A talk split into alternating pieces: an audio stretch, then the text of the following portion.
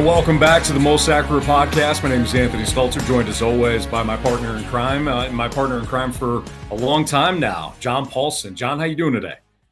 I'm doing pretty good, Anthony. Um, very happy with my decision not to watch last night's uh, game. Uh, second straight week I've done that. It just opens up my Thursday night, and I can just I can watch the field goals, uh, you know, happen online, and not have to worry too much about watching the game. Yeah, Amazon Prime has got to be ecstatic that they bought this Thursday night football package because seemingly every game has has not been good. I mean, even you had a good matchup, Bills and Rams in week one, and that game that game wasn't good. Buffalo handled the Rams, so yeah, not great, not great for Thursday night. But we do have some Thursday night takeaways. There were a couple of things that John wanted to hit on. We'll of course get into the this week's biggest fantasy storylines, Jonathan Taylor news, James Conner news. And of course, our sleeper sneaky start of the week, where John highlights one player that uh, he, he thinks could be a, a, sneaky start.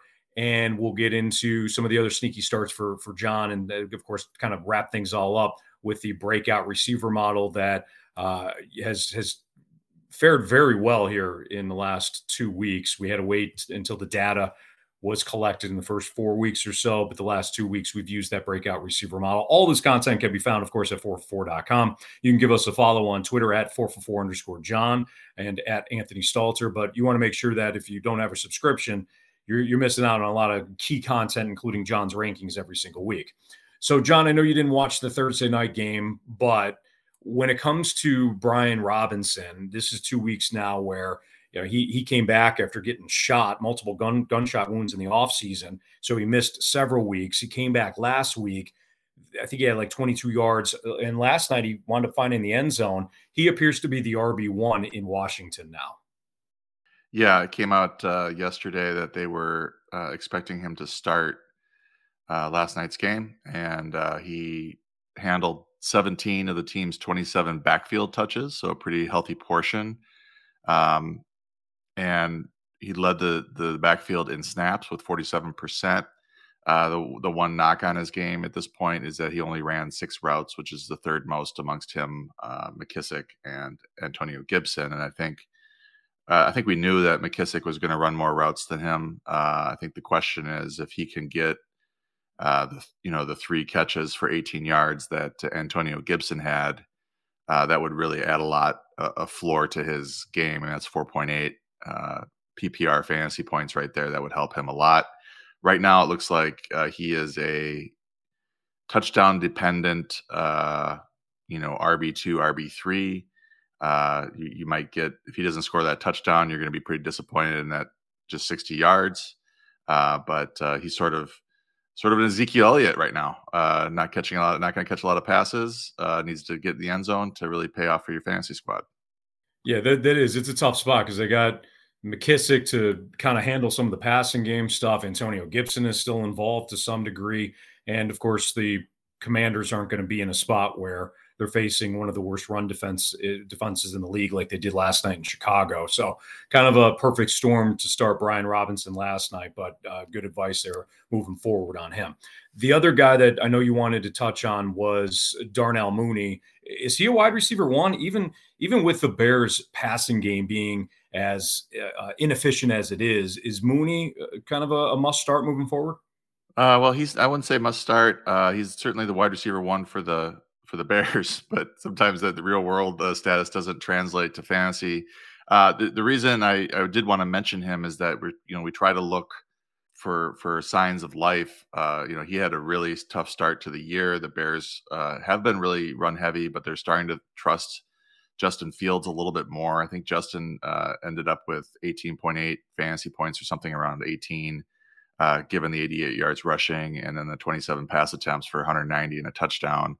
Uh, he also had a pick. But uh, regarding Mooney, he's got last three weeks he doesn't have a touchdown but he's got 94 yards 52 yards and 68 yards receiving so if you just look at that three game span he's playing at a 1200 yard pace which is sort of what we were expecting from him heading into this season as the uh, number one guy and you just weren't expecting the bears to be so run heavy early on uh, but you know 12 targets uh, yesterday uh, seven catches 68 yards that's the type of usage that he's going to need. I mean, he had 140 plus targets uh, last year, and um, that's that's sort of why we liked him as a middle round pick heading into the season. So starting to happen, and if he hit your waiver wire, which he might have after those first two games, uh, be a good idea to pick him up.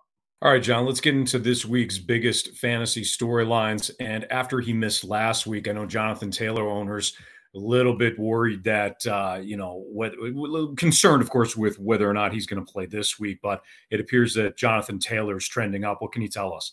Yeah, they seem to be heading towards a, a you know heading towards a, a start this week, but um, you know we're not. I don't think we're out of the woods yet when it comes to Taylor. He is he's got like a some kind of high ankle sprain, um, but he's you know they were talking about him possibly playing last week. He wasn't able to to get healthy enough to play, and then uh, that was I think that was the Thursday night game, and then had you know ten days off here, not ten days off, but ten day break between uh, week five and uh, week six.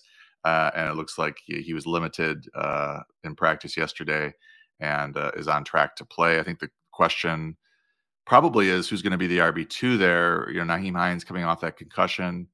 I mentioned this, I think, in my AMA yesterday for our Discord for four subscribers that I'm wondering if these these players that have a concussion in week X are going to be able to get back for week X plus one, yeah. uh, given that the nature of the NFL right now, what happened with Tua, and you know our team's going to be cautious so they aren't looking like the next Miami Dolphins uh, mishandling a player that uh, has a concussion, and we saw it with uh, Isaiah McKenzie uh, wasn't able to get cleared through the uh, concussion protocol for week five. He's back week six, so he had to take a you know a week week off in terms of gameplay uh, but back this week. And I wonder if we see the same thing with Nyheim Hines.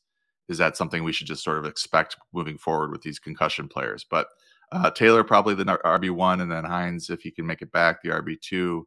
Uh, and they've got that uh, as a Deon Jackson uh, played pretty well uh, in uh, last week against the uh, the Broncos. Kind of surprisingly got thrust into a a bigger role. He's actually a pretty good size speed guy. So yeah, Deon Jackson is the RB three there.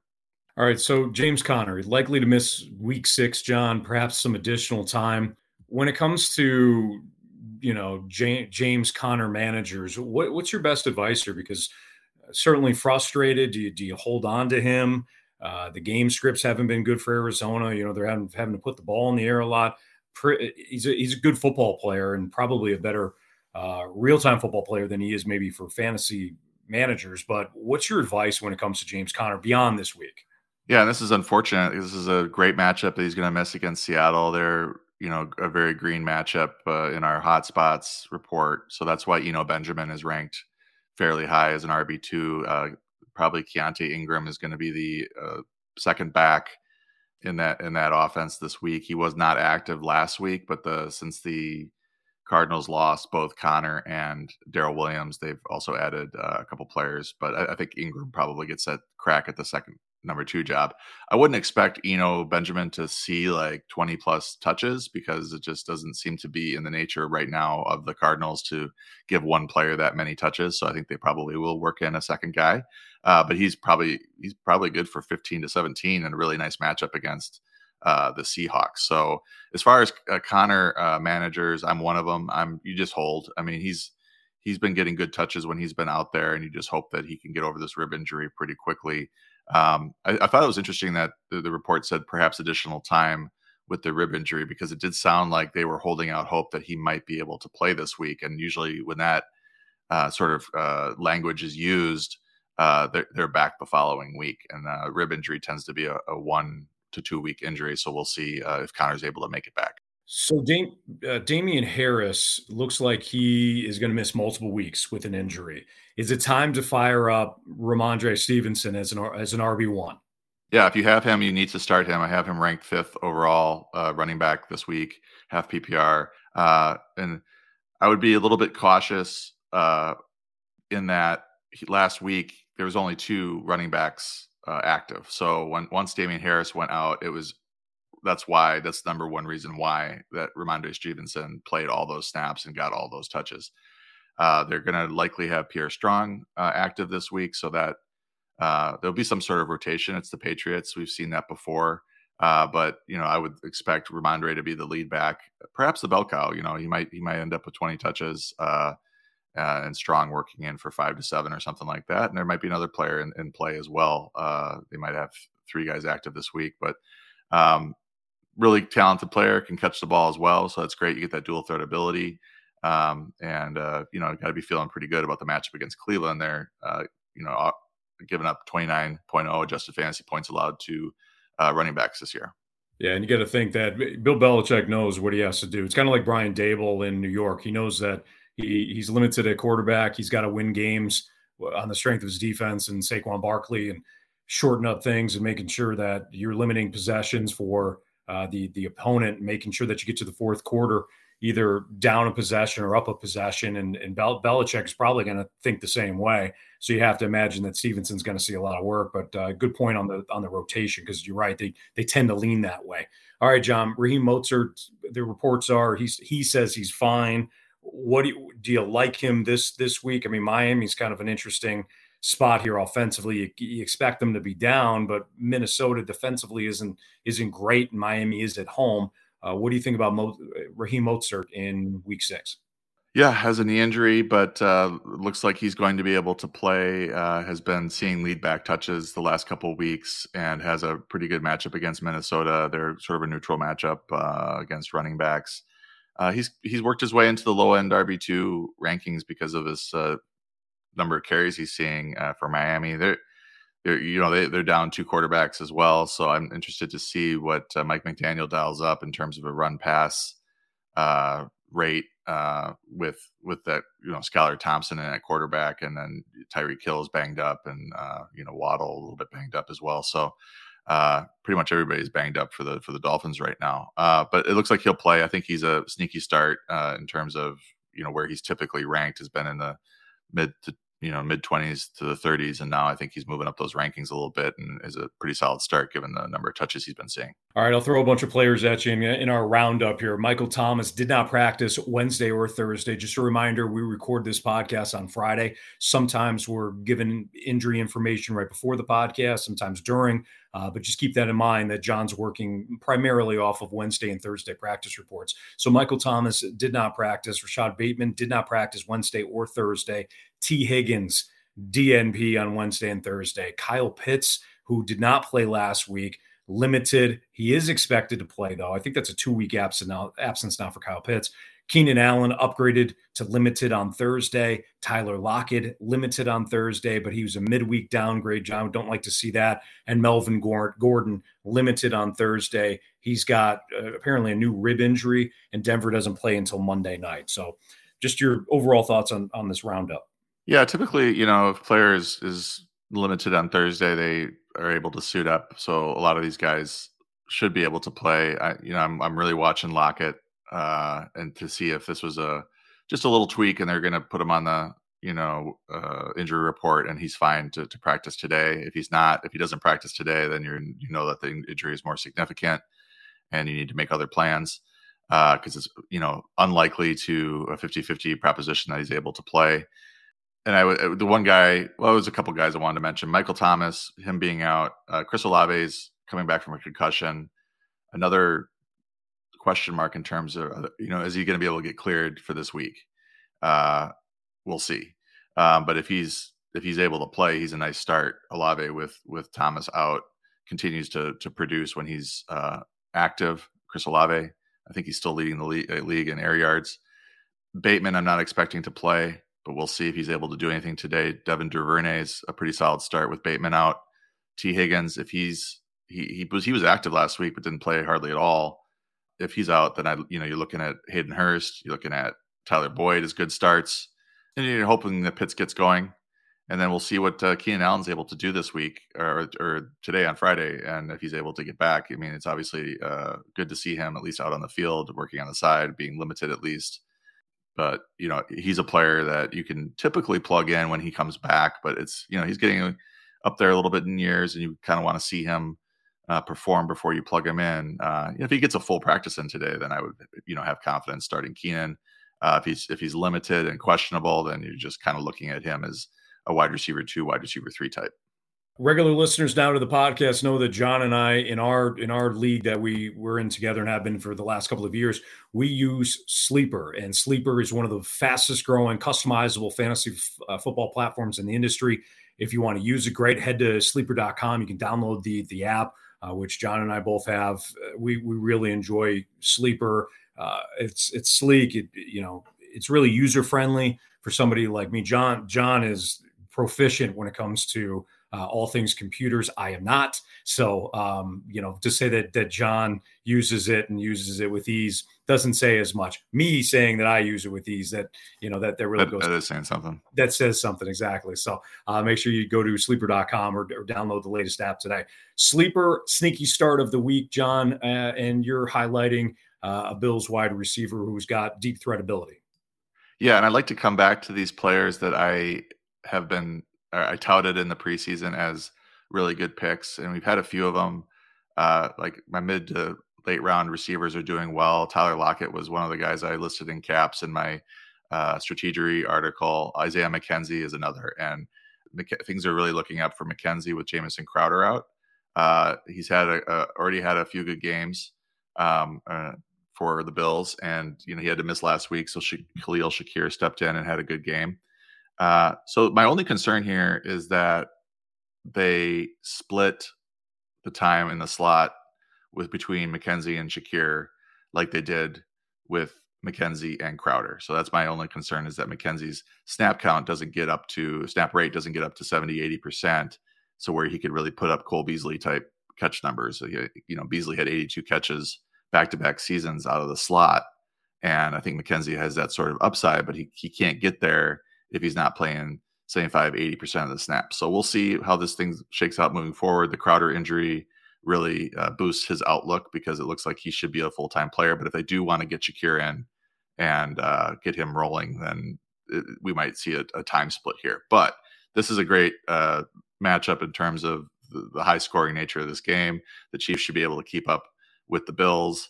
Uh, even if they can't, I think the Bills keep the you know their foot on the gas because they they know that uh, Patrick Mahomes can you know come back at any moment.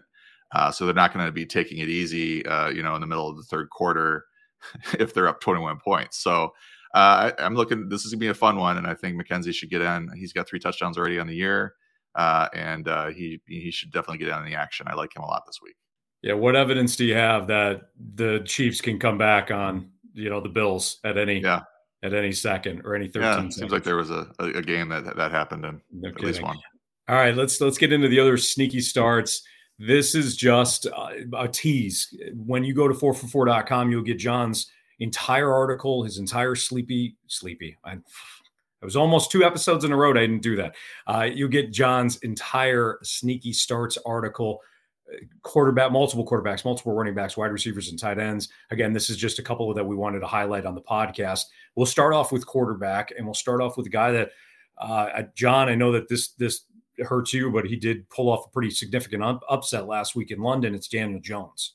Yeah, and it's one of the reasons I decided to, you know, rank him a little bit higher. It was my first extended look at him in a while, uh, and he looked really competent. Like given the given his receiving corps issues. He played really well. Uh, he's moving fine on the ankle, so you know his rushing yards is a is a big deal for him fantasy wise.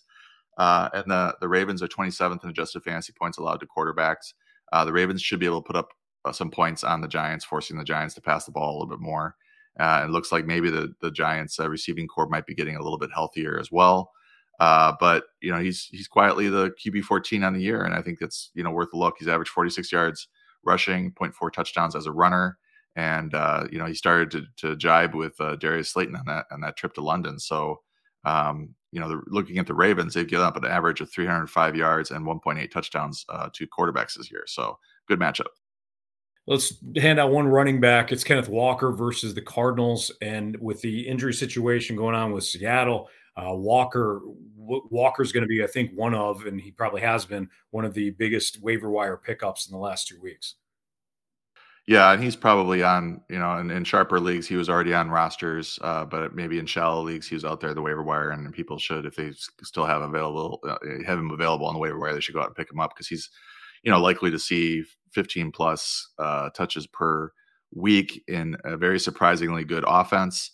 And uh, you know he rushed uh, rushed for 88 yards uh, last week. I think on eight carries, had a touchdown. He's averaging 6.35 yards per carry.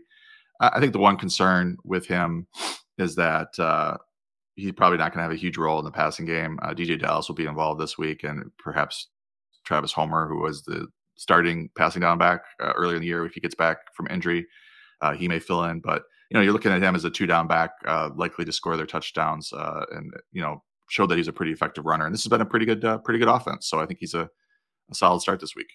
All right, Taysom Hill went off last week. The Saints are going to keep him involved. It really it doesn't really matter what position he plays. He's going to be involved. And He's going to be involved a lot, especially around the goal line. Uh, when it comes to this matchup against the Bengals, uh, you also like him because obviously qualifies to, to be a tight end, and the Bengals have struggled a bit against tight ends.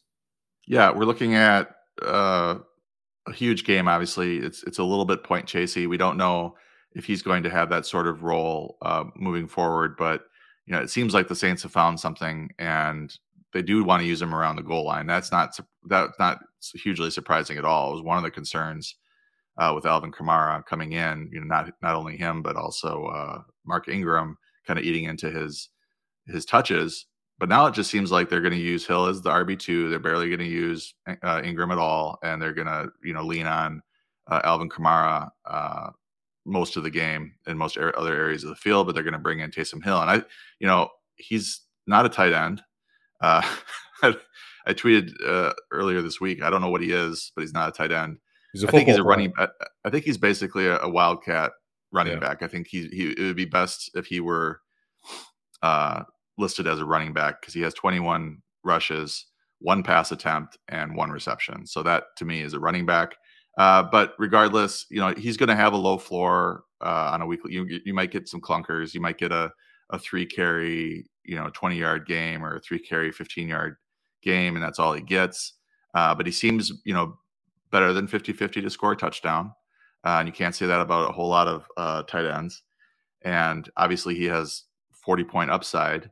And I, I, was wondering if they were going to start, you know, after they run him and run him and run him, all of a sudden they hit him with a pass because he can throw the ball, uh, and they and they did uh, this last week. So, you know, with with Winston out, their quarterback situation, uh, Andy Dalton, uh, they're just trying to find ways to move the ball, and I think Tays- they found that Taysom Hill is one of the ways they could do it, along with Alvin Kamara and Chris Olave right now with that receiving quarterback banged up. So I think at the tight end position, which is basically a wasteland after a few guys. Um, he's a he's getting into tight end one territory, and that's where I have him. You know, low end tight end one territory in terms of uh, you know where do you where you could rank him. Um, and if you start to see him get five, six, seven carries, uh, high value carries in the in near the goal line uh, per game, then he's you know he's going to be an every week start at the tight end position because he's likely to score a touchdown.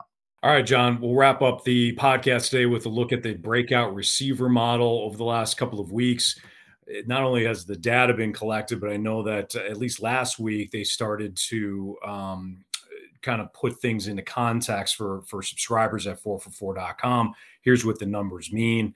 And uh, it, it is it is a very helpful model. Although, as you pointed out last week, and I thought I thought it was a great point the model doesn't know about injuries. The model doesn't factor in certain things, not only an injury to the player, but also an injury to uh, maybe a quarterback or a, position that could impact the numbers. But nonetheless, it, it's a it's a very useful tool. Uh, so, what do you? What's the breakout receiver model showing for this week? Who's popping? Yeah, it, it, there's a couple of uh, Steeler receivers up top. Uh, Diontae Johnson, uh, George Pickens are number two and number four uh, in the model. And Jeff Hicks is writing the article now for us, giving us some fantasy context. But the way I use it is uh, I look at it and I basically, you know, it's an underachievement model right now. These these players are getting usage, especially the ones listed at the top, and they're just not living up to it. And if you if you look for players with a high high difference, that's the the difference between their expected and their actual fantasy points. These are the players that are most underperforming we have it sorted by expected points so that you know the big names are up top so you can kind of see. But for example you know Courtland Sutton expected 12.8 uh his his scoring over the last uh 3 weeks is 12.4 so he's not under underperforming by much. But when we tested this we really didn't see a difference in the, the hit rate between somebody with a difference of between zero and negative one versus somebody with a difference of negative five or less or more, I guess, but like negative five to negative eight. There's it doesn't make them any more likely to hit. It's just these players that are underperforming are are likely to hit, uh, getting likely to hit the end zone, have a pop game, maybe hit the end zone twice.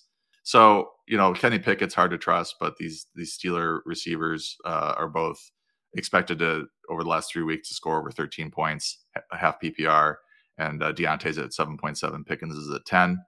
Ja'Marr Chase continues to appear, and I'm just gonna keep speaking this into existence because I've got him in our fantasy uh, or FFPC league, and we really need a big game out of him after starting uh, Curtis Samuel last night. Uh, a double kick in the nuts when you, you, see Curtis Samuel's stat line, and then you find out that he dropped a 40 yard touchdown. That that's that's tough. Anyway,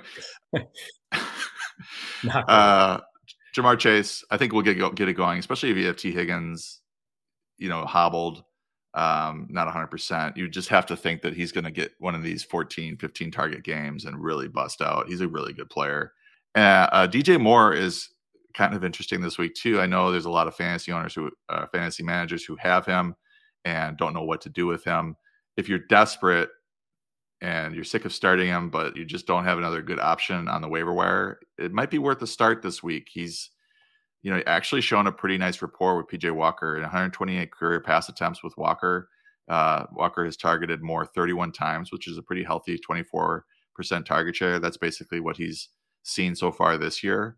Uh, and then has an impressive 8.74 yards per attempt when targeting Moore, which is a lot better than what Mayfield has delivered uh, thus far this season. So if, if Walker is under center, which we're expecting, uh, more, it might be a boost for Moore, even though we know that PJ Walker is not a terribly good uh, quarterback thus far in his career, but uh, at least can target uh, Moore fairly well. And uh, Evan Engram's kind of you know popping up here in the in the model. He's the number four tight end um, after Kyle Pitts, number one. didn't want to mention him, but I guess we need to.